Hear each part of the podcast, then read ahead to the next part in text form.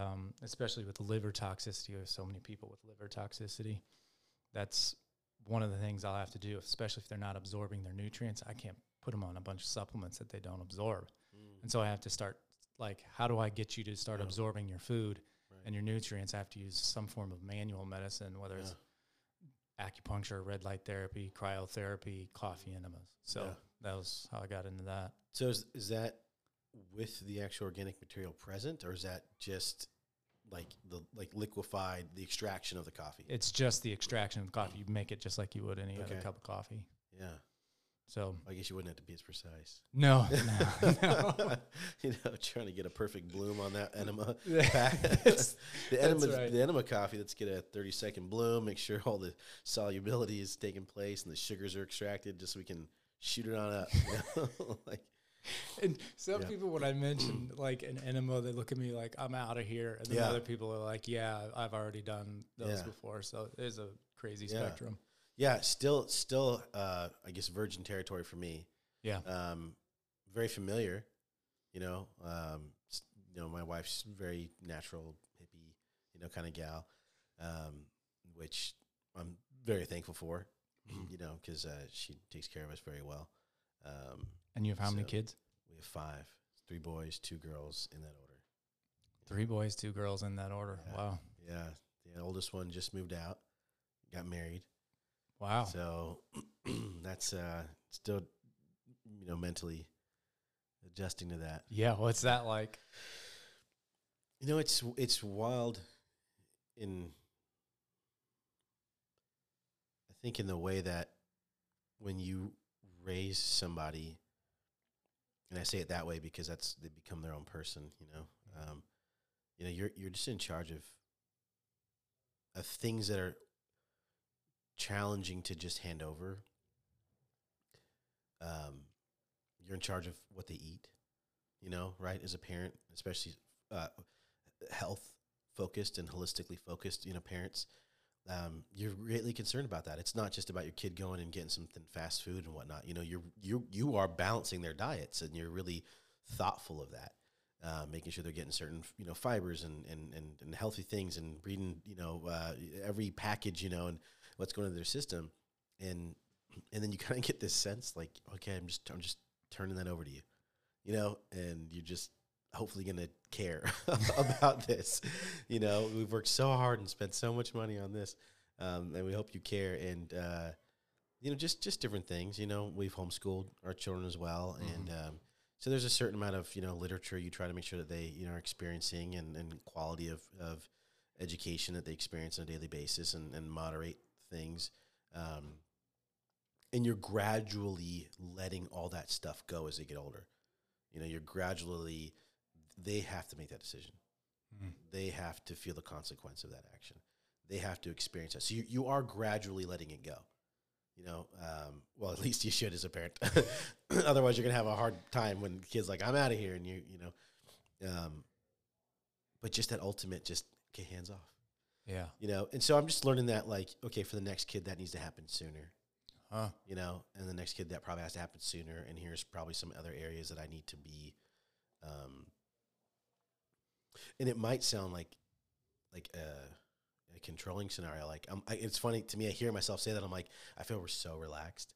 You know, it's so not controlling. You know, like, you know, um, um, but because you are so involved and invested in those aspects, like they could come home and they have curfews and whatnot, and I never ask them, "Hey, where'd you go here? Where'd you go?"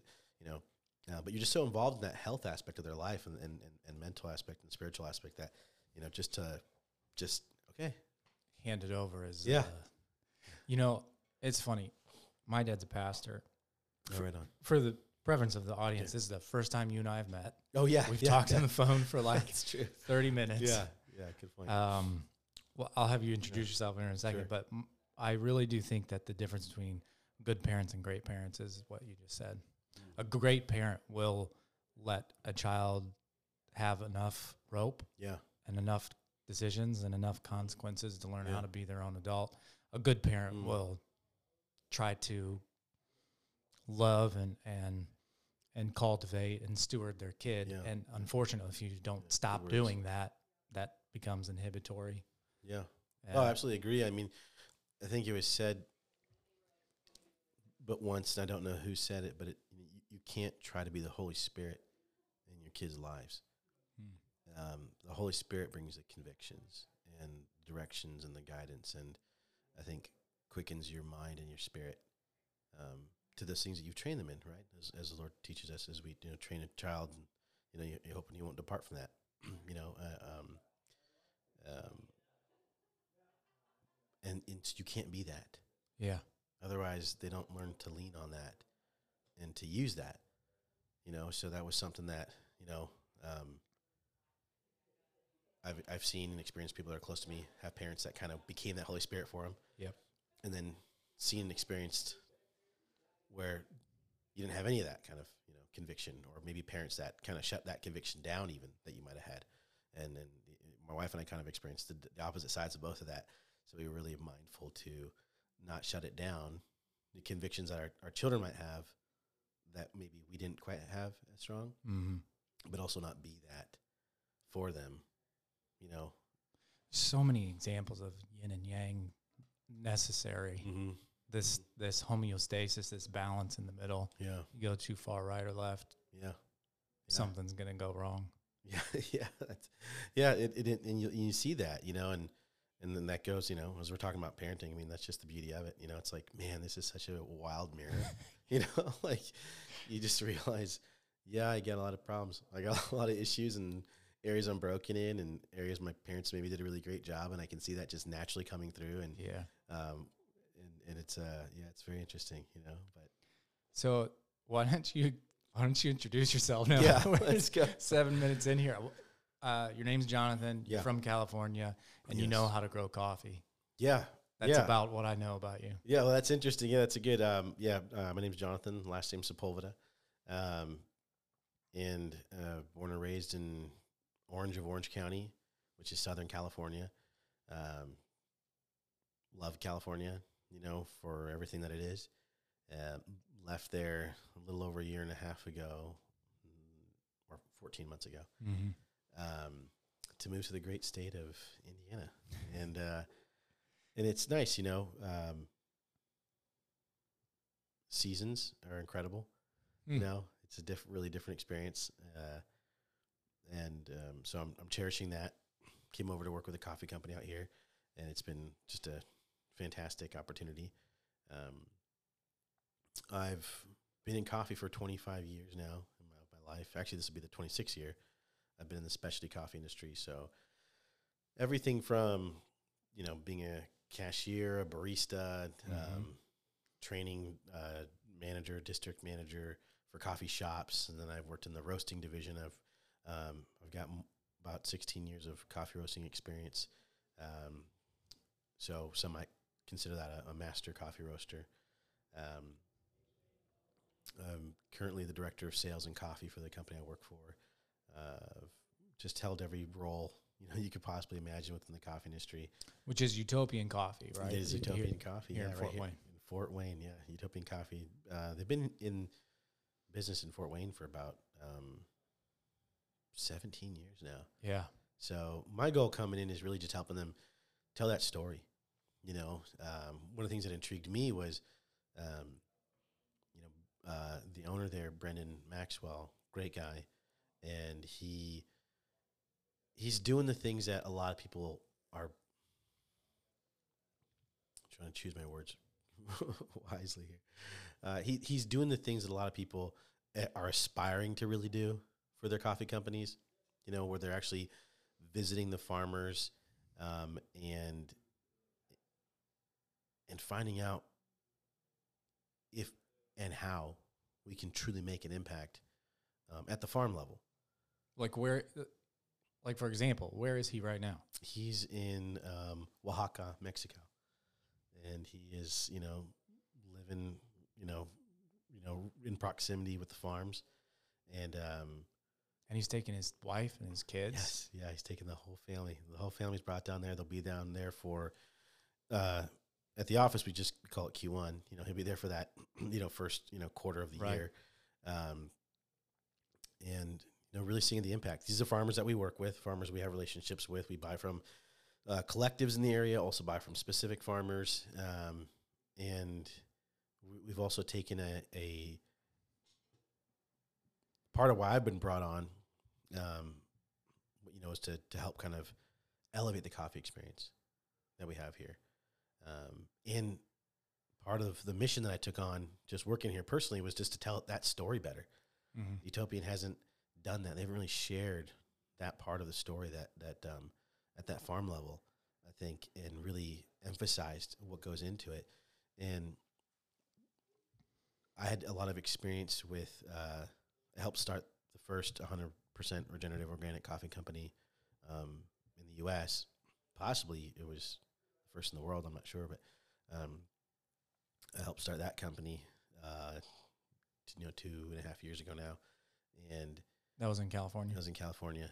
And so when I started talking to Brendan about coming out here and my passion towards regenerative, because I also was uh, part of a herd share that my wife and I oversaw um, two different dairy cows, you know, at a regenerative farm in California. Um, so I've had a lot of experience with regenerative agriculture and product. Um, and so I mentioned that to Brendan, and he was thought it was phenomenal because when we talk about stuff in the coffee industry, like you know, organic and fair trade, and I don't want to bash organic or say anything negative.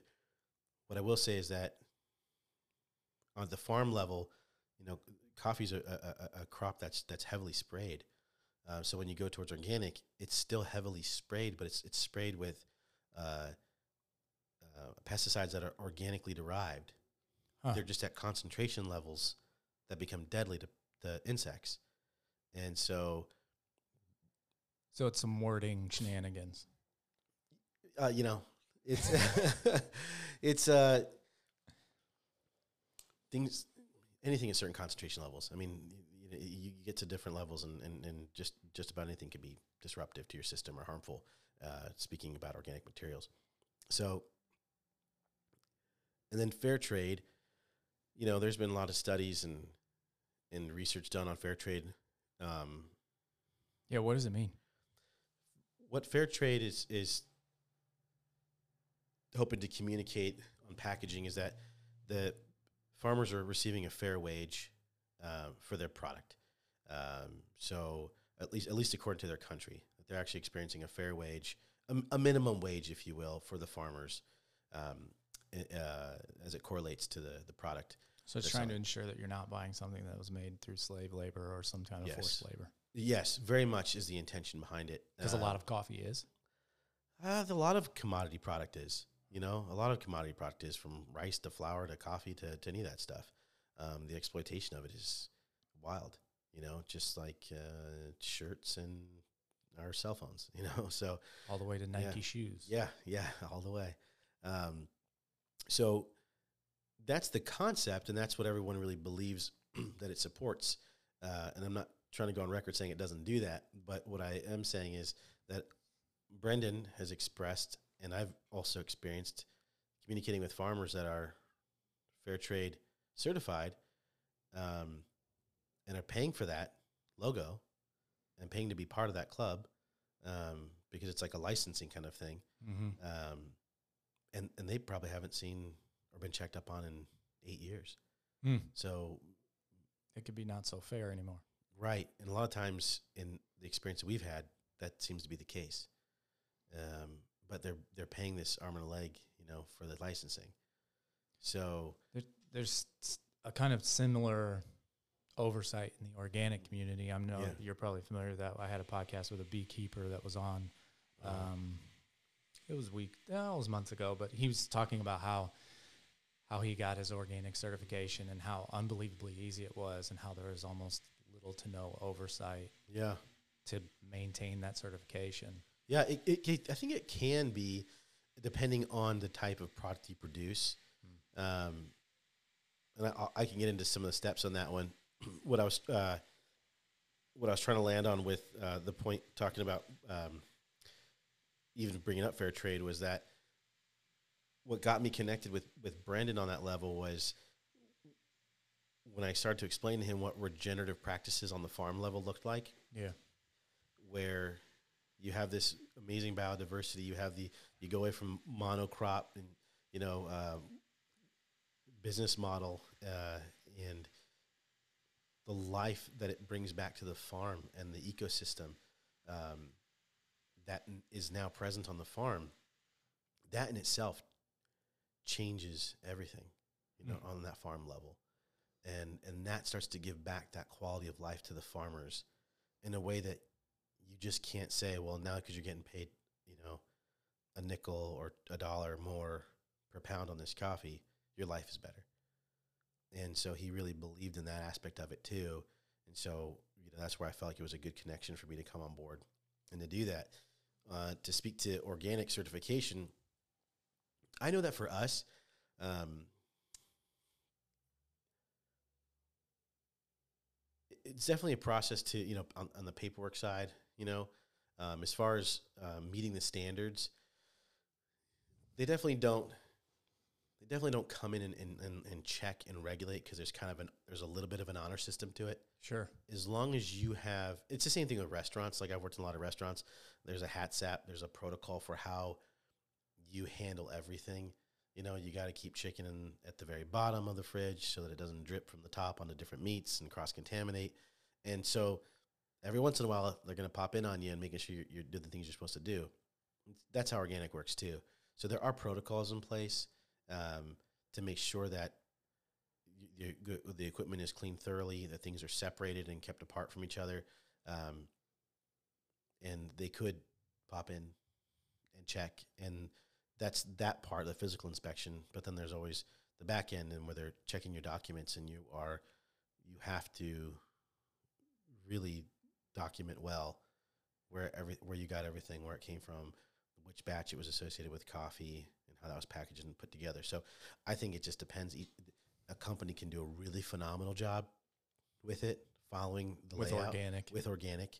Um, they could also just be checking boxes uh, because it's again it's an honor system almost. You know, Can you can you speak to a little bit about what regenerative means? Because I think a lot of um, a lot of companies probably understand that there's a consumer market for Mhm. for buzzwords like regenerative yeah. and Oh, yeah. buzzwords like organic. Yeah. Like you said, they're probably checking boxes. What does regenerative farming mean to Utopian and mean to you? Mhm. Yeah, that's a, a, a, a great question, and I appreciate you posing it. Um, when I th- think of regenerative agriculture, my you know my first thought is um, the carbon impact. Okay. And so, because the incorporation of livestock within your fields is part of regenerative, so you are now bringing in livestock in your in your fields. Um, the big tillers like you know cows, even and smaller tillers like goats. Um, you know, moving up, mixing up that soil, packing it in. Um, that starts that carbon sequestration process. And so what you get from that is that negative carbon kind of footprint at the farm level. And so to me that's something that just if we're in this perspective today where people are talking about global warming and all kinds of other stuff um, that's that seems to be pretty significant Sure. you know that a farm could could um, impact at that at, on, on a negative level um, and then everything just trickles down from there It's also almost antithetical to what we've been hearing, like animals are the cause of global warming, where yeah if done correctly, they could actually contribute to the reversal of this Yeah. kind of uh, toxic way Yeah. that we've done agriculture. Oh, absolutely. I mean, it blows my mind when you see these cattle farms completely separated and you see these monocrops completely separated and you think, gosh, it sure would make a lot of sense putting this together, you know, uh, you know, I and never thought of that. well, I'm new to it, especially out here in Indiana. yeah, it was all over the place. So much corn, So so, much. much. corn. Uh, and, uh, yeah, I was just on the phone with one of my buddies from SoCal today. He's like, uh, "Hey, man, I want to come visit you. What, what, what do we do? What do we see?" I'm like, "Well, um, do you like cornfields, you know, and cows? Because we got a lot of them, you know. Um, I mean, Indiana is, beautiful and has s- so much to offer, and I, I love it. But there's there's a lot of corn, um, and soybean. so, y- y- so it's interesting, you know. Um, regenerative farming, to me, man, it does so much. It, it's an animal welfare act. You know, you have these animals roaming like they should amongst plants and vegetation, and um, you know, I've seen people with their farms um, using guinea fowl because they just Mm. eat up all these bugs, or they have ducks in there and they eat up all the slugs and bugs and different stuff, and um, and uh, and that that fertilizer that's naturally coming from them, you know, is absolutely incredible. So uh, the animal welfare aspect of it, bringing them back in, having them in this beautiful environment that they're living in, um, the carbon sequestration is in, in, an incredible byproduct of this. Taking that um, carbon and putting it back into the soil, causing those that nutrient dense soil that now just produces phenomenal produce. I mean, some of the coffees I've worked with ha- have just been incredible, you Mm. know, because um, that soil is so rich and so healthy. And then it also allows the uh, farmers to just grow grow so much more. So now they have this ground coverage like lagoons, and they, they they're growing those. They can grow timber. They can grow so many other plants um, along and within. The coffee grows along alongside and within those different plants. And so now they're able to harvest all year round different products. You know, so um, even financially, it's better for the farmers. They're living in this natural looking kind of you know more of a paradise looking place than just this monocrop ripped out of the middle of the jungle. You know, um, they're away from those harsh, uh, concentrated, organically derived chemicals, pesticides, uh, because the the animals are doing the job. So it's reducing that cost for them too, and their exposure to those types of things. You know, so better product, better for the people, better environment, animal welfare, sustainability. You know, emissions control. Is it cheaper? God, such a great question. Is it cheaper? Um, Because okay, so I so we Yeah. started a farm yeah, last year, which is crazy. I know. Which is that's which is great because yes, that's why you're asking the question.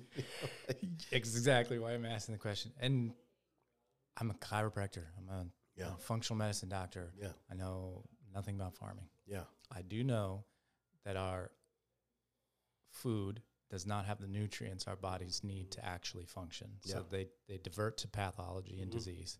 And so instead of banging my head against the wall trying to find things that work, if I could just get food that works, you Mhm. I can work my way out of a job. I would love Yeah. to not have a job as a, Right. a chiropractor. I want to be a cowboy. Uh, that's that's Me what and I you both. Yeah. Yeah, So Yeah. hopefully Yeah. someday I get there yeah, but I completely understand the concept of I want to be a produce farmer. So Mhm. therefore I became a chicken farmer and therefore I became a Mm. pig farmer and therefore I became a, a tree farmer and therefore it's right. yeah, And in the Garden of Eden, like pie in the sky dream, I would hope that farming gets easier as you do this for longer, where one thing feeds the next thing, feeds the next thing, feeds the next. yeah, yeah, And then not only does it get easier, but hopefully it gets less expensive. I have to buy less seed. I have to put Yeah. less attention into it. I know it's not going to be cheaper now, right, but I'm I hope that this movement starts to turn like turn the wheel, yeah, and the wheel then starts to turn itself. yeah. That leads me to just kind of two thoughts. You know, um, first thought is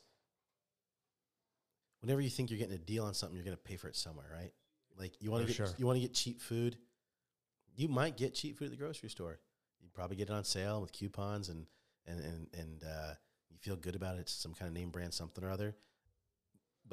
You're going to pay for it with your health, and so now you're going to you're going to be taking some kind of pills or supplements or trying to work backwards.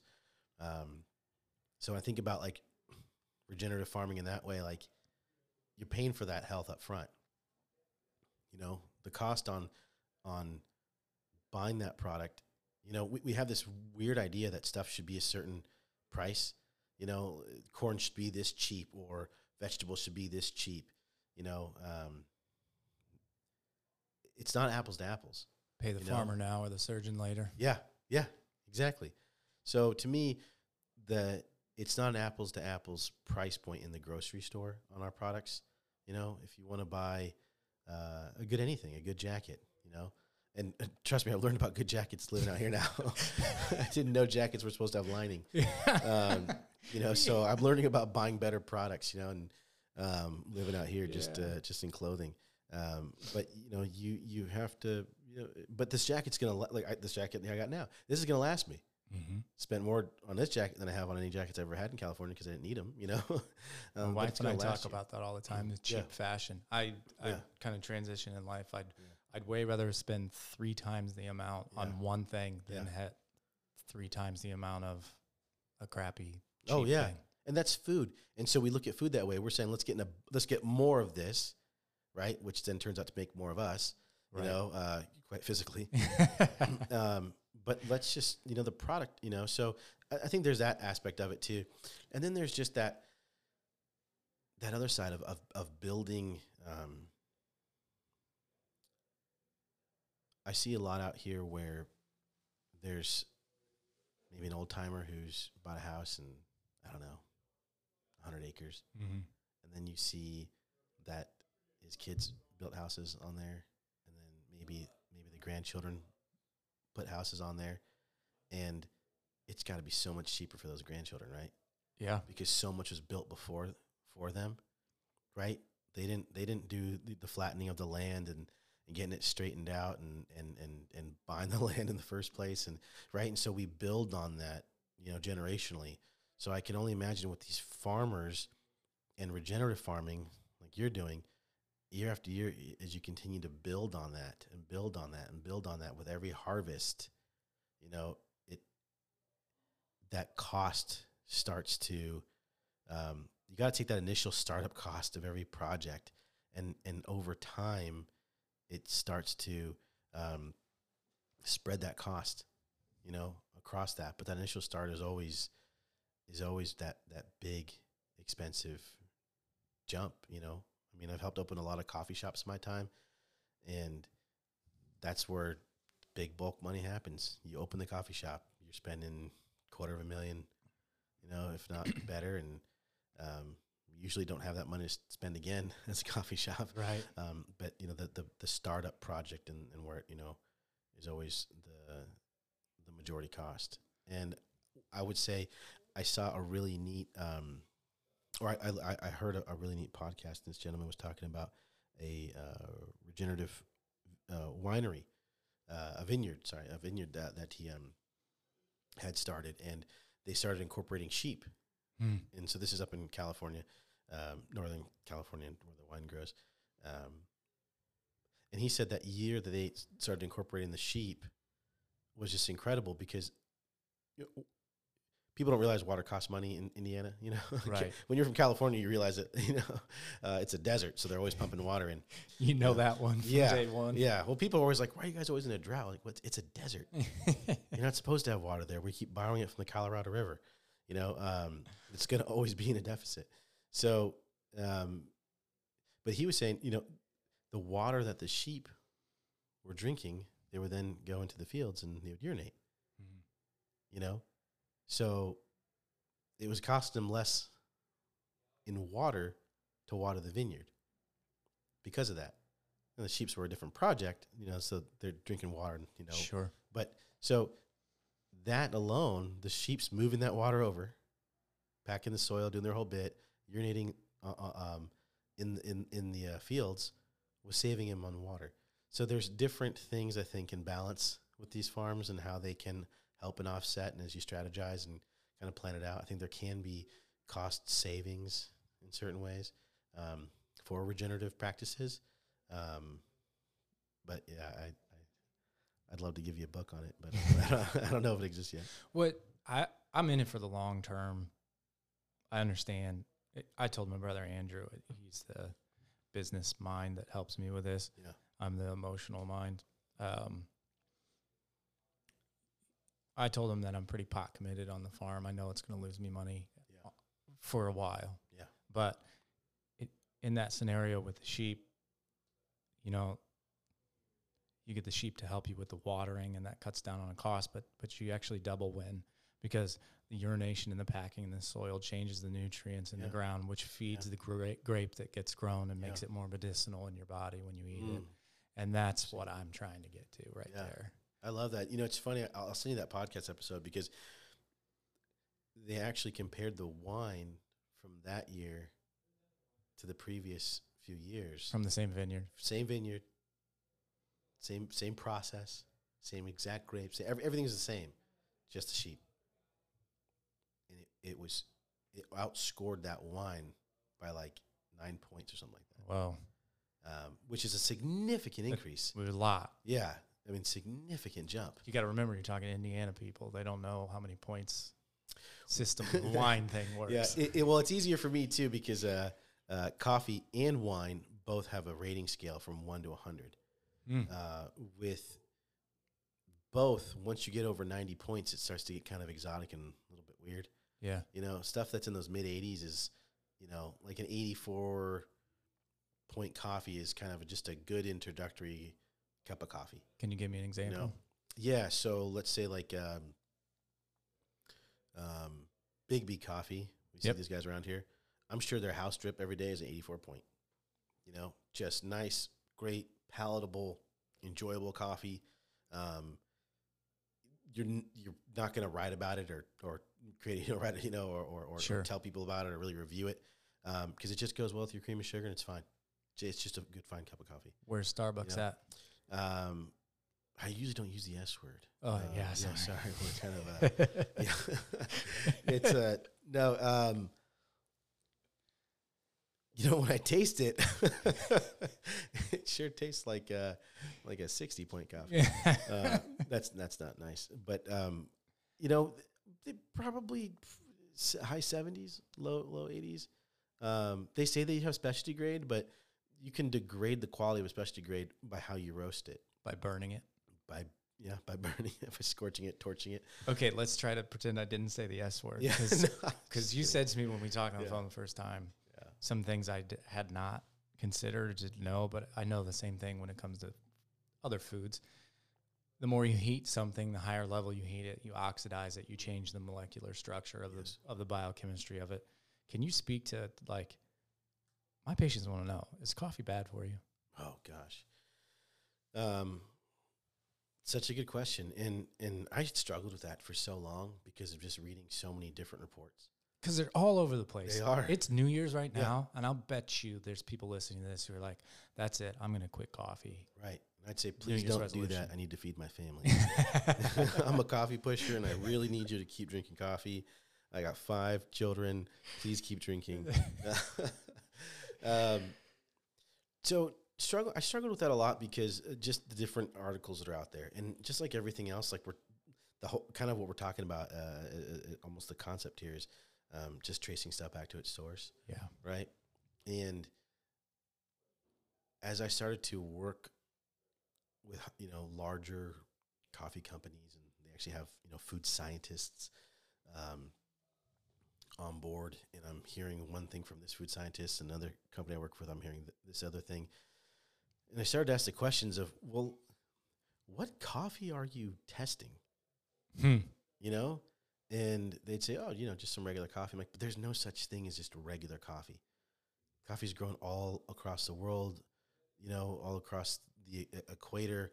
You know brazil sells the most you know uh, uh, i think colombia is like number three you know like you know what are you talking about and then you can't just say oh this coffee comes from colombia it's like okay well what harvest was it what year was it from and then what grade is that of specialty grade? Wh- Where does it score? Is it specialty grade coffee?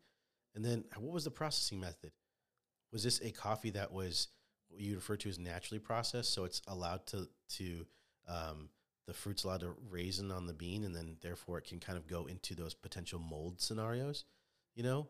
Or is this a washed coffee where you got all you've gotten everything off immediately from the seed, and now it's just let to dry in the sun, and so you don't have that opportunity for mold you Hmm. know or not only that but how is this coffee roasted is this a lighter roasted coffee um, so that it's leaving more of the organic properties present and antioxidants present or is this a coffee that's dark roasted and carcinogenic now right and anything that was natural and alive in it is gone you know and then how long has it been on the shelf Hmm. Has it been past those 15 to 30 days? I mean, you've, you, you people, especially uh, folks who like roasted nuts, you get fresh roasted nuts. I mean, that oil spoils and goes rancid at some point, and it's it's not tasty anymore. It's kind of gross.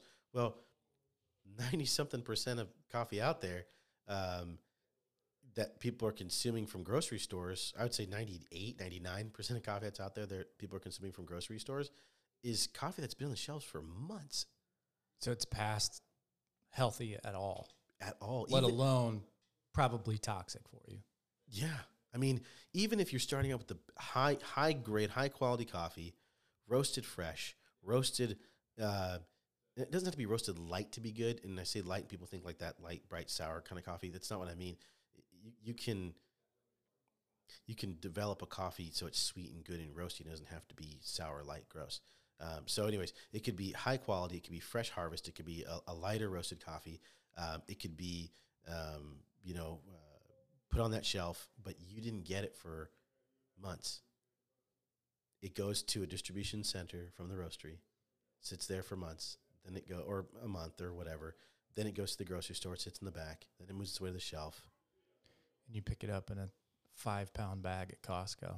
Yeah, and it and- takes you six months to get through it. Right. And, and, and all the while you're hoping that it is beneficial for you.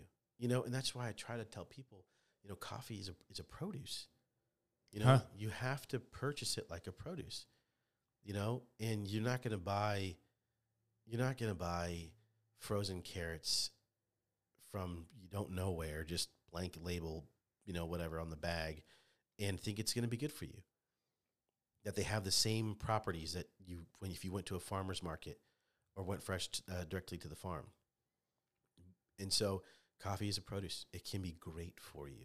It can be so good for you, but n- nothing that I'm finding out and you're finding out more and more that it's just not that easy. You know, you- you, got to know. So people have to. So how do you find it? Right? How do you find good coffee then? Um, typically, you got to look for stuff that says roasted on. When you start looking at stuff that says best buy, you know, you don't know when it was roasted. What's important about bread? When it was baked, right? You Mm. know? And so you want to know, well, how do I know bread is fresh? Well, you know when it was baked. How do you know coffee is fresh? Well, when it was roasted. Typically, coffee within the strict rule, typically with coffee, is two weeks after roasted, is best for flavor. I don't start to notice any kind of change in the oil or the taste at all. I don't have science for you on that one, unfortunately, but I don't taste any rancidity. I don't taste anything different um, for at least the first 30 days. Um, after that, it starts to denature. yeah, and I and I would say pretty rapidly, you know. Um, and I've done it. I've tested myself. I've taken coffees and s- 30, 31, 32, 35, 40, 45 days, 65 days.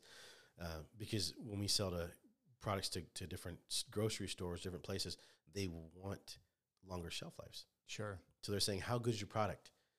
You know, how long can it stay on the shelf?" And you're just looking at them like, "Oh, That doesn't mean it's good. I know, you know, and um, like I need you to buy it." you know, um, so I, I would say if you're someone looking to buy coffee for its health benefits, you want to get it directly from the roaster. Um, So you do believe that there's health benefits from coffee. absolutely. Can you speak to those? Yeah, I would say the biggest thing that I've seen and I've noticed um, is really ant- antioxidant levels. Mm. You know, so like like eating blueberries. You know, like a handful of blueberries. You know, I've I've I've heard it said. Um, not being a food scientist myself, I don't have, you know, um, some hard numbers or facts. You know, um, but um, to me, experiencing that portion of it, and and I think when we've all started to learn about antioxidants and they're fighting against free radicals and, and, and how that works in the system, you know, to me, I've kind of incorporated it in my diet like a fruit, you know, or vegetable, you know. Um, I would say a lot of folks think that coffee is uh, something that will really, you know, dehydrate your system or diuretic, you know, kind of thing Right. there was a great study uh, I read a few years ago, you know, by Harvard University, um, that put, you know, I think it was, you know, took a, a group of hundred and did, you know, fifty that drank coffee and fifty that didn't, and they were all athletic students, um, and this group drank a certain amount of water, this group drank a certain amount of water and coffee, both consuming the exact amount of liquid. You know, some of it was in coffee for the other group, and there was no change whatsoever. There was no dehydration, no signs of any kind of difference whatsoever within coffee. Um, so for me, I'm like, if I can get water through this product and the antioxidants in this as well, you know, that's pretty impressive. Yeah. You know, There's a to speak to the water thing. Um, I've kind of had. I, I don't. I don't think I've said this publicly, but I've kind of had a problem with the crazy, weird fetish that we have with carrying around water. I, I don't understand it. yeah, Our bodies are unbelievably efficient Mm. at retaining water. Mm. And I try to make all decisions through what I what I call like a lens of origin, right? Yeah. When was man walking around with Stanleys, you know, a thousand years ago, Mm. drinking two gallons of water every day? Yeah. You are overhydrating yourself. Not only that, what matters to hydration is actually salt, and it's not how much water. Mhm. And your your colon and your kidneys are unbelievably efficient at saying, "Okay, I need more, I need less." yeah, And so I've got a personal beef with the how much water people are yeah. recommended to drink. That's fascinating. I've I've um I, you know, my, my wife and I have kind of been talking about this, you know, um, and with that same you know thought, you know, uh, proposed because um, it just seems so odd that con- the amount of water that's being consumed Yeah. and and that we're told to consume, you know, uh, you know, uh, and so um, I'm like, that's a lot of work. A ton. You know, it's so much. And not only that, we have a massive problem with our water in this country. Oh yeah, So we've decided to put things in it. yeah, We've sprayed things in our air Yeah. that gets absorbed into our atmosphere that Right. then goes into our water that I don't think is great. yeah, And so where you get your water from actually matters. yeah, I think the only thing that that you could use to push me back on that argument is that our environment has become more toxic, and so therefore we need more filtration, and water would equal that. I would argue Mm. salt would equal that, but yeah, I think that would be the one devil's advocate you could say. Yeah. But I, I don't think you drinking city fluoridated um, estrogenergic water Right, is going yeah. to help promote detoxification in your body. yeah. yeah, I mean, that's that's. I think that's absolutely brilliant and, and a good focal point. Um, and I, I, find myself pretty lucky because I've I've gone down the rabbit hole of water. I've actually helped formulate a, a, a water, a bottled bottled water brand specifically for coffee. um, and I do a lot with water within the world of coffee. So brewing coffee with this specific bottle of water. Um, yeah, with a with a particular type of water. So often we recommend to coffee shops to uh, use uh, a reverse osmosis system that also incorporates uh, remineralization Yeah. and and and uh, some kind of blending device so you can moderate um, the the remineralization. And typically, those minerals that we focus on um, are a, a blend of calcium and magnesium. And uh, there's been some studies showing that that there's certain flavor molecules that bond specifically to calcium, and others that bond to magnesium. Mm-hmm.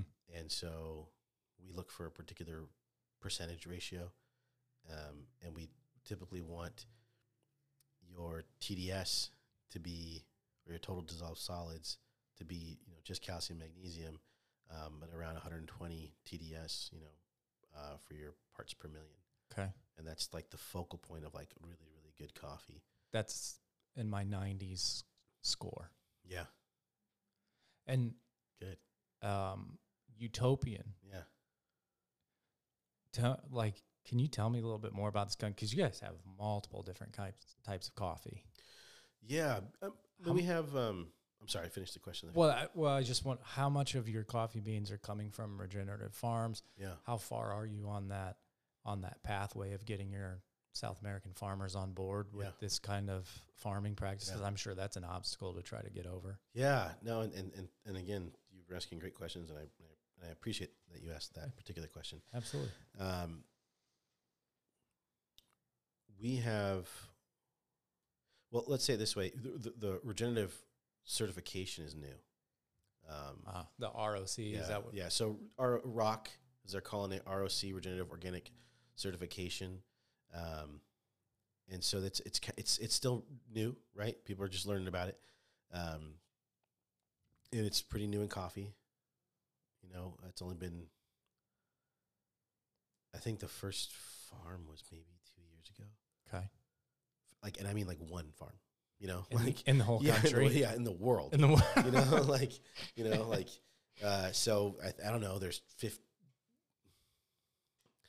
12, 15, maybe to 10 to 12 farms now, 15, How many of them are you partnering with? as many as we can. You know, not, not everybody has enough to, to actually put, you know, So you're at the tip of the spear of this. we really are. There's, there's, there's, there is literally just a handful people that are ROC certified as coffee roasters. Um, so we are learning who those farmers are, right? We've been buying coffee from from a number of these farmers, um, about three different farmers already, two in uh, Peru and one in Nicaragua. Um, we're about to launch um, uh, the uh, Las Hermanas uh, coffee um, from Nicaragua, and it's um, just a you know a great coffee. When's that come out? Um, that will be out about two weeks from now. Look at my calendar there. Yeah, probably on the 14th of January. So um, it's just been a lot of work. It's been a lot of work to source the coffee, get the coffee, get it roasted the way we want it, the tracking, that whole portion of it, the branding side of it, and connecting everything together. Um, I've come up with uh, a line. So now we have connections with more regenerative farmers. Some of these coffees, um, they're just not the kind of coffees that might be what you would refer to as like a single origin coffee. So they have such complexities or such intense levels of sweetness or acidities uh, or floral notes or fruit notes uh, uh, that they might be a standalone coffee. So they're excellent for um, contributing one portion or another, like the body of the coffee or the smell of the coffee or, or the sweetness level. And so we'll take a few of these and kind of blend them together to make something really, really nice, uh, like a good kind of morning blend or an espresso blend or a dark roast blend or a light roast. So we'll be launching our our lighter roasted blend, our medium roast blend, our dark roast blend, our espresso blend, and then we'll have two single origin coffees. One being the Las Hermanas. and that all comes out in the next couple of weeks. Yeah. You've Yeah. been busy. I've been yeah, we've been we've been busy trying to, because it's so important and the goal is to let those blends let that new line that we have to offer kind of phase out Mm-hmm. the existing line. Um, not in a way that changes our flavor, just changes that we're sourcing from, Who you are. right? Yeah. Yeah. So there's a company here in town, and I know the owner. Um, they make pizza. It's called 800 Degrees Pizza. I don't know if you've ever eaten there. I, I feel like you got to take me there. I've got to take you there. but they have their own fermented wheat wow. that he's been, you know, feeding this wow. thing for years. And Yeah. he will tell you that, you know, five, six years ago when he started, I think it's about that time, that their their bread tastes massively different than it does now. Mm. And I I just love that idea of like so if you get this nutrient profile, whatever it is that you have now with this regenerative farm, as the farm regenerates Yeah. and builds nutrient density, Yeah. you change the way that it tastes. And in my experience, and this is this is not just me, things that are healthier for you taste better. Yeah. And it's almost like this wiring God's put in us. Mm. And, and we actually have this important thing called a taste buds Yeah. That goes to a specific part of your brain. You got to know whether you're being poisoned or whether you're eating something that's rancid Mm. and whether you are eating something that's healthy for you. And if Yeah. you eat synthetically chemical garbage food that we do all the time, Yeah. you start to lose your sensitivity to that. Mm. And I see this all the time with my patients. If I can get you, let's just say I get you three weeks to stop drinking pop. Yeah. Use that as an example. How Yeah. many pops you drink a day? I drink 12 a day. Okay, let's cut it to six, and then maybe we can get it to two, and then maybe we can get it to zero. Yeah. And then at the end of the three weeks, you can have your pop again. Mm. And if I get them to do that, yeah. At the end of three weeks, they go and drink their pop again. It doesn't even taste good to them. Wow. And it's like, oh, you started to tap into the neurology that you had muffled for decades Mm. on eating garbage. And I really think, your coffee's going to do that for a lot of people. Yeah. Wow. That's powerful, man. That is. That's that's uh wow. It's interesting. It, when you started to discuss that because I, I've done so many classes and courses where I, I teach people how to taste. Huh. You know, um, call it palate development um, courses. Um, Dude, Indiana needs you. we have so many people. the who don't- sincerest plea. If you if you people could see his face, it was the sincerest plea. They have the worst taste buds. Well, I, so I can't. I live here now. I can't go on record saying anything negative. um, but um, I'll I'll take one from the south. Uh, bless their hearts. You know. Yeah. Um, yeah. what what I've known is is that dulling, like you're saying. You know, I've so many people because they have these high sugar or high s- sodium diets, um, unnatural. You know, with with uh, synthetic foods and and and, and whatnot, and um, i- these are crutches. You know, sugar and salt enhance flavor. You know, they they allow you to taste more. You know, adding an acid or something to, to it, it enhances a flavor, allows you to taste more. Um, and, and the amount of which is on processed foods. Mm. It's incredible and it's, and it's greatly affected. And I've seen it over time. I've, I've been in the coffee industry for 26 years. I've seen that degrading palate. You know, year after year, you get new people in the coffee industry that are like, wow, coffee can taste like this, or wow, coffee. Um, and so year after year, I see new, new, new, new, new. And I've just seen that time and time again, that palate, and they're just getting weaker and weaker and weaker. And it takes so much more work to train them, Mhm. so much more work to just associate. You know, we experience sweetness on the tip of our tongue. That's where you get the sensation, the feeling of sweetness right. on the tip, right? And then you get um, salty on the side, and then further back you get sour, right? You bite into a lemon or lime, and you get that like that. You kind of like pull back on your tongue uh, because that's where you f- like literally feel the flavor of sour. And then uh, on the top of your tongue you get that what they call savory or umami, Mm-hmm. and then right underneath your uvula is where you get bitter, typically to cause a reaction of a gag if it's mm, Poisonous. poisonous. Yes. So um, I just noticed a dulling, man. People just a high sensitivity to bitter, and so the, dis, the it's it's it's not associated appropriately. People would try something like an espresso, drink it, and go, "Oh my gosh, that's so bitter." I'm like, "Where do you feel it?" "Oh my gosh, like the tip of my tongue and on the side and on the top." I'm like, "Do you feel it in the back of your throat, underneath your uvula?" No, that's right. It's not bitter. Mm. You know, it's concentrated, it's sharp, and um, and you're just getting the and, and espresso. Well, let me- I, w- I should say it's not bitter. It's not that it's all bitter. Right. It's a balance, like a nice cocktail. You add bitters Yeah. to the cocktail to balance it out and land it. You know, and so an espresso is is balanced that way. Proper coffee is balanced that way. And when folks have coffee that is so over the top with cream and sugar, you get these fats that coat your palate. You can't really taste it. These sugars to cut through, and you're not really getting any of the bitter. So we've just we've that that bitter part of our diet really doesn't happen. And so we get shocked when we try coffee right off the bat and we taste the bitterness that's not hidden by sugar and cream. Is cream bad in your coffee? No, no, not at all. Um, it's funny. There, a lot of people say when actually when they come, they bring me coffee. They're saying, "I'm so sorry, I put cream and sugar in my coffee." Um, and um, there was probably a time where I would, you know, ex- Snub your I- nose at that. yeah, I would- would probably accept the apology. You know? You- yes, you you owe me this apology. I, I will forgive you, my child. you know, um, but the reality is that fats in cream and good sugars help you to my, uh, metabolize the caffeine better, Hmm. and so you don't get that crazy, shaky, jittery feeling. Um, I drink my coffee with cream and sugar in the morning. Really? Yeah, I know. I was hesitant to admit that. Do you use raw recording. cream? Uh, yeah, yeah. I actually get some milk from the Amish dairies here. Yeah. Um, raw, raw milk, raw cream.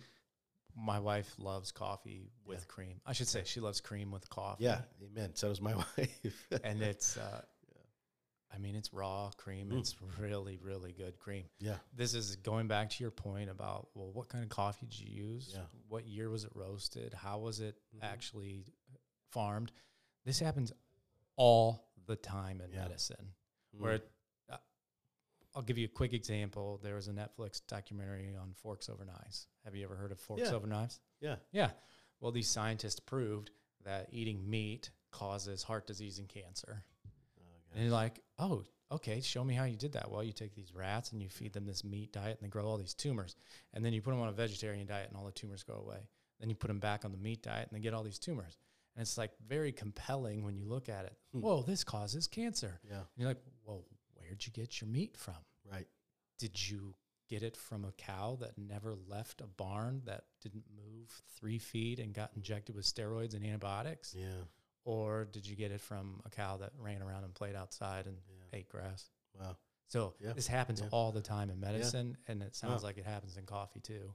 Yeah, But that's That's how I feel about cream. Like, Yeah, you can have cream in your true. coffee, yeah, that's true. or you can have cream. Yeah, that, yeah, that's a good point. In it, I didn't get turned on to good cream um, on my own. It was really within the coffee industry, and as, be, as the coffee industry became more culinarily focused uh, on the West Coast, we started working with better dairies, um, like uh, I think it's called Strauss Dairy, and then Clover Dairy, um, and I, I oh, growing up, especially on the West Coast, you know, um, I didn't grow around dairies or anything like that. Mm-hmm. Um, and um, when people would use the expression like the cream rises to the top, I didn't know what that meant. What in the world is that? No, no clue.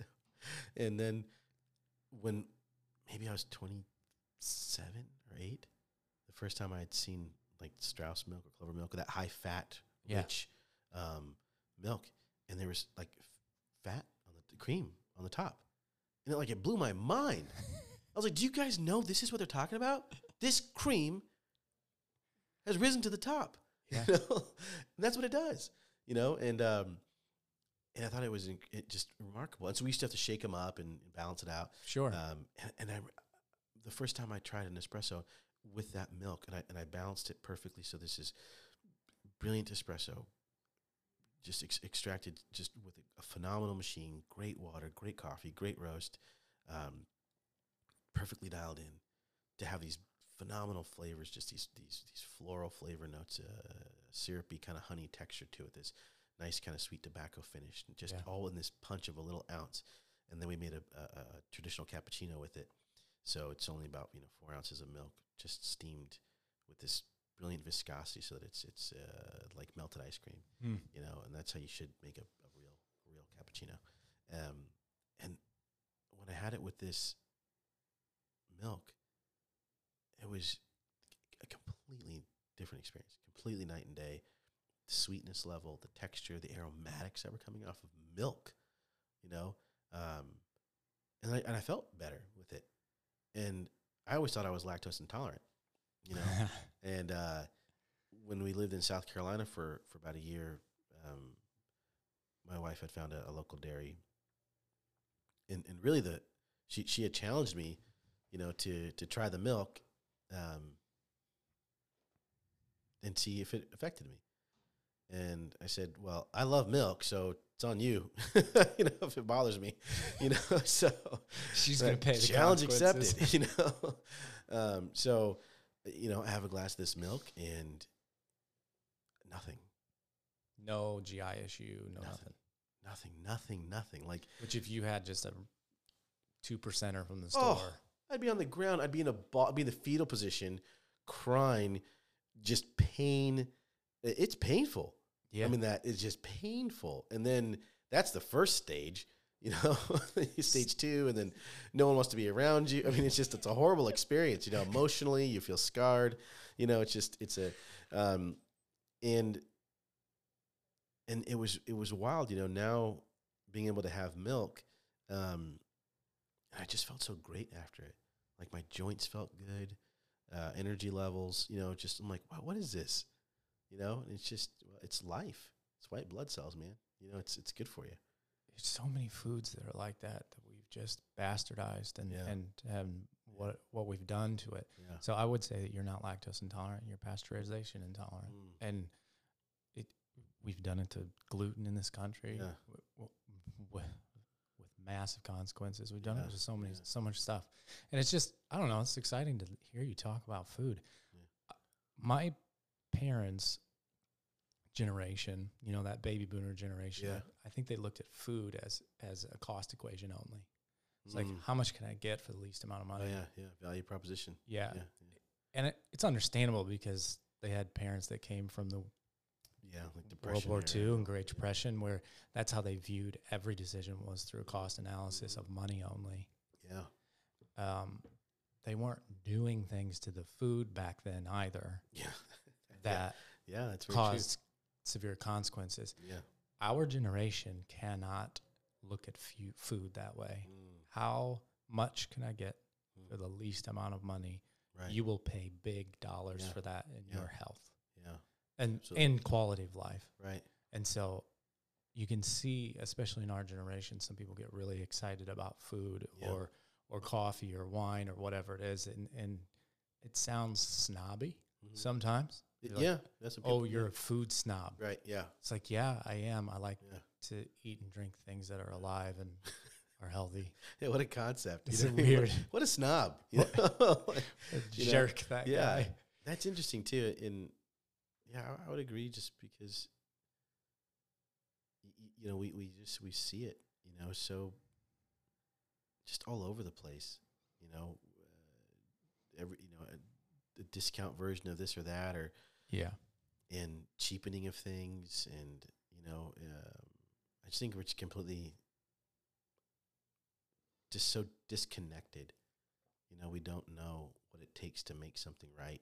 You know, we're just so disconnected from nature, um, and really understanding what we're eating at any level. Right. You know, I mean, I remember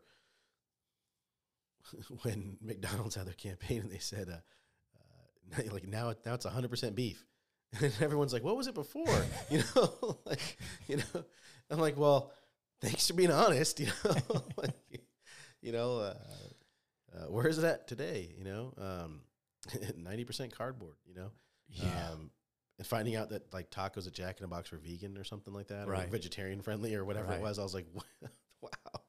You know, uh, people just don't know what they're eating. They just, yeah, they just just will consume. Um, this is as close to a conversation I've I've really wanted to have publicly, but I don't know how to do it um, with grace yet. yeah, Um, I'm a Christian. Sounds like you are too. Yeah, I didn't know that yeah, about you. yeah. Um, what role does a Christian need to take their health? Like Mm. how how do I'm Christian and everything needs to be viewed through that lens. yeah, Um, so if I if I believe God's first and and honoring Him is is top priority, yeah, what does my health Mm. say about that? So am I a better father? Am I a better doctor? And I'm a better Christian? Am I a better witness for Him yeah. if I pay attention to my health and I make certain health decisions? Mhm. I don't know how to have that conversation in a country that's filled with over 50% obesity, over 50% chronic health Yeah. disease, that takes over 60% of the world's drugs. Mm. I offend so many people just by even hinting at that. yeah, But I still think that they probably need to question Mm. their habits. yeah. And this is as close as I've gotten to that. I still, I it's be- challenging, man. it's hard. I Yeah. don't want to hurt people's Yeah. feelings, but I also I don't think it's love and kindness to allow you, especially Yeah. as a medical provider, to still be a toxic bag of bones. Mm. And I just don't think it's helpful. Yeah, You could be so much, so much better all around if you took Mm. like what you're talking about, this Yeah. kind of passion for learning about taste. Yeah. What does this actually mean? yeah. And I don't know. So I really Yeah. I really appreciate you coming on and, and actually having that passion back. No, thanks, man. This is it's uh, it's a great perspective, and and I think when you share an opinion like that, when it's uninformed and it's simply an opinion, then it's definitely something that can be hurtful, perhaps. But when you're coming from an informed place with so much experience like you have, um, I mean, people people are going to take something that bothers them. Yeah. you know, uh, uh, in- it's, it, the, your, the truth about things that are sensitive, like your health or or what you eat, or you know, Or your body image. yeah, yeah, yeah. I mean, those things are going to s- strike a chord no matter what. But when it's done as, you know, uh, as, as a caring gesture with with a with something to support it, like, hey, man, I actually know what this does, and I really can help, and I can really change things. And you're sharing something with people because you can offer that help. There's a big difference in sharing something because you can offer help and sharing because you got an opinion about somebody, right? You know, and when you're bringing it up as someone who can help, that's like that's you saying, "I'm willing to get into the uncomfortable with you. Yeah. I'm willing to get into the uncomfortable driver's seat to help drive or the supporter role and help support." You know, when you just share something just to share it to get it off your chest, to your opinion, you're not offering help Right. or supporting somebody. Um, and so it just satisfies you to get it off your chest. But you're willing to do the hard work and help people through that. So to me, that's the noble part. To me, that's the genuine part. And that's the kind of person I want to hear talk about that kind of stuff. Me too, man. Yeah. So how do we how do we follow what you're doing? How do we support you got five kids. How do we buy more coffee the right way? Uh, that's funny. Yeah, if you want to help uh, uh, support a, a Southern California child um, for the cost of only uh, hundred dollars a day, We didn't even talk about that. What in the world? You came to to flat Indiana from beautiful California. What made you decide that? Just give it to me real quick. Yeah, Sorry, I don't would wanna say- take up a ton of your time. Oh, you're, you're good. Um, I would say, I mean, the politics and the cost of living in California, and there's so many good people in California, and there's there are places that you could find affordability. It's Uh, not what it feels like on this side of the map. We just hear the bad almost all the time. Yeah, and that's kind of disappointing because I, I find myself defending California more being here. You know, people are telling me like, "Oh, go back to California," you know, and I'm like, I, I'm shopping in the same places you shop, buying the same stuff you buy, voting the same way you vote. What did I do wrong? You know, like we- the the people you don't like are over there still. You know, they don't want to come see you. You know what I mean? They don't want to be a Hoosier. You know what I mean? Like, you know, like I'm fine. I embraced it. Let's go. You know, um, yeah, but you know, affordability. You know, um, That was a big reason. yeah, it's just different. So we were talking about building on, you know, right? Building on, building on. Yeah. Um, man, if I want to give my kids a chance, you know, to own property, to own a home, Can't do it there. it's just not going to happen. You know, it's just, you know, I, I've never bought in California. You know, like it just, it's unrealistic. You How know, much would it cost? oh my gosh. So, I mean, the average house is is like uh, six hundred fifty thousand dollars, and you're talking for like twelve hundred square feet, and that's a three bedroom and twelve hundred square feet, Right. two bath, and I mean, you don't have a yard. You know, if, you know, it's just it's tiny. It's a small patio kind of thing in your back and a little bit of your front, just enough so you have you know brown grass to remind you that you don't have any water. You know, like that's what it's there for. You know, um, and, and that's the average house. You know, um, If I want a house on two acres to grow a little land and let my kids run around. Yeah. Well, so the tricky the tricky part about let's say land, right? Like with more space, um, you can't find it in certain areas. You got to go way so- out. Yeah, it's just too dense. There isn't houses on that. You know, there just isn't houses on that. You know, kind of that kind of space anymore. You know, in SoCal at least. Um, the f- and and the problem when you go further out in California is you go further towards the desert Right. because we got the ocean there, then you got land, and then you got the mountains, that's just that small narrow strip. You got to get on the other side of the mountains to finally get to like Riverside or um, Palm Springs or Joshua Tree. That's on the other side of the mountain range. That's into the desert. Right. So, you know, there isn't, there just isn't more space for that. You know, um, and but if you if you did if you did somehow find two acres and uh, three bedroom whatever house, I mean, that's easily like 1.5 million. And then you're talking about your basic house here, your very basic. Actually, probably not your basic house here, because even some of the basic houses, I'm like, wow, that's this thing is really nice. You know, it's like two hundred thousand dollars. I'll tell you off air. I don't want to tell you because my brothers went in on it with me, but you're gonna die when you find out how much we bought 70 acres in the woods for. Yeah, I think I. It's it's good. It's just it's gonna hurt. yeah, I've seen some prices out here, and that's what we wanted out here. We wanted to be able to buy some land. Yeah. Um, COVID's made everything really really strange though. Our Yeah. economy is I don't know. I'm not an expert on that. I don't understand like pretend to be, but um, we bought our land in the woods in 2019, the summer before oh, wow. before COVID uh, would ever existed, Yeah. and everything is yeah. It was it was a simple time, Yeah. I know. but I hope it swings back around because I think there's a lot of people who are starting to value, like you said, this generational build.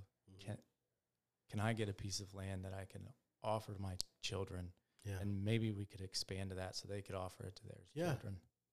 That that's what it was. That's it. That's what America started with. It was. and and people did well because of that. Um, people paved the way before, and and that's the beautiful thing. You can't do things alone. You do things as a group. You know, you do things together, and um, I think that's part of why, really good big part of why I wanted to move out here. You know, Yeah. give the kids the opportunity. I can come over here and do the hard bit and the culture shock and all that portion of it, and you know, um, and So- then So how do we help support you get there? What what, what do we yeah. gotta Hey, buy Utopian Coffee. You know, I'm the director of coffee and sales for uh, for the uh, for a phenomenal company and great people, and working for an owner with a, uh, an incredible mission. And um, and this is Fort Wayne home and grown. yeah, yeah. Brendan's born and raised here. A lot of the guys that um, are in leadership roles with the company are actually all the guys that are in leadership roles, except for me, Right. are Our- you know, I'm the implant, you know, uh, you know, and um, we'll take you. yeah, it's it's. Uh, I just brought a little California flair to it. You know, I, I worked on the bags to get them that nice new updated packaging that really reveals um, what is happening at the farm level when Utopian Coffee gets involved, and it's natural and it's beautiful and it's lively and it's it's vibrant.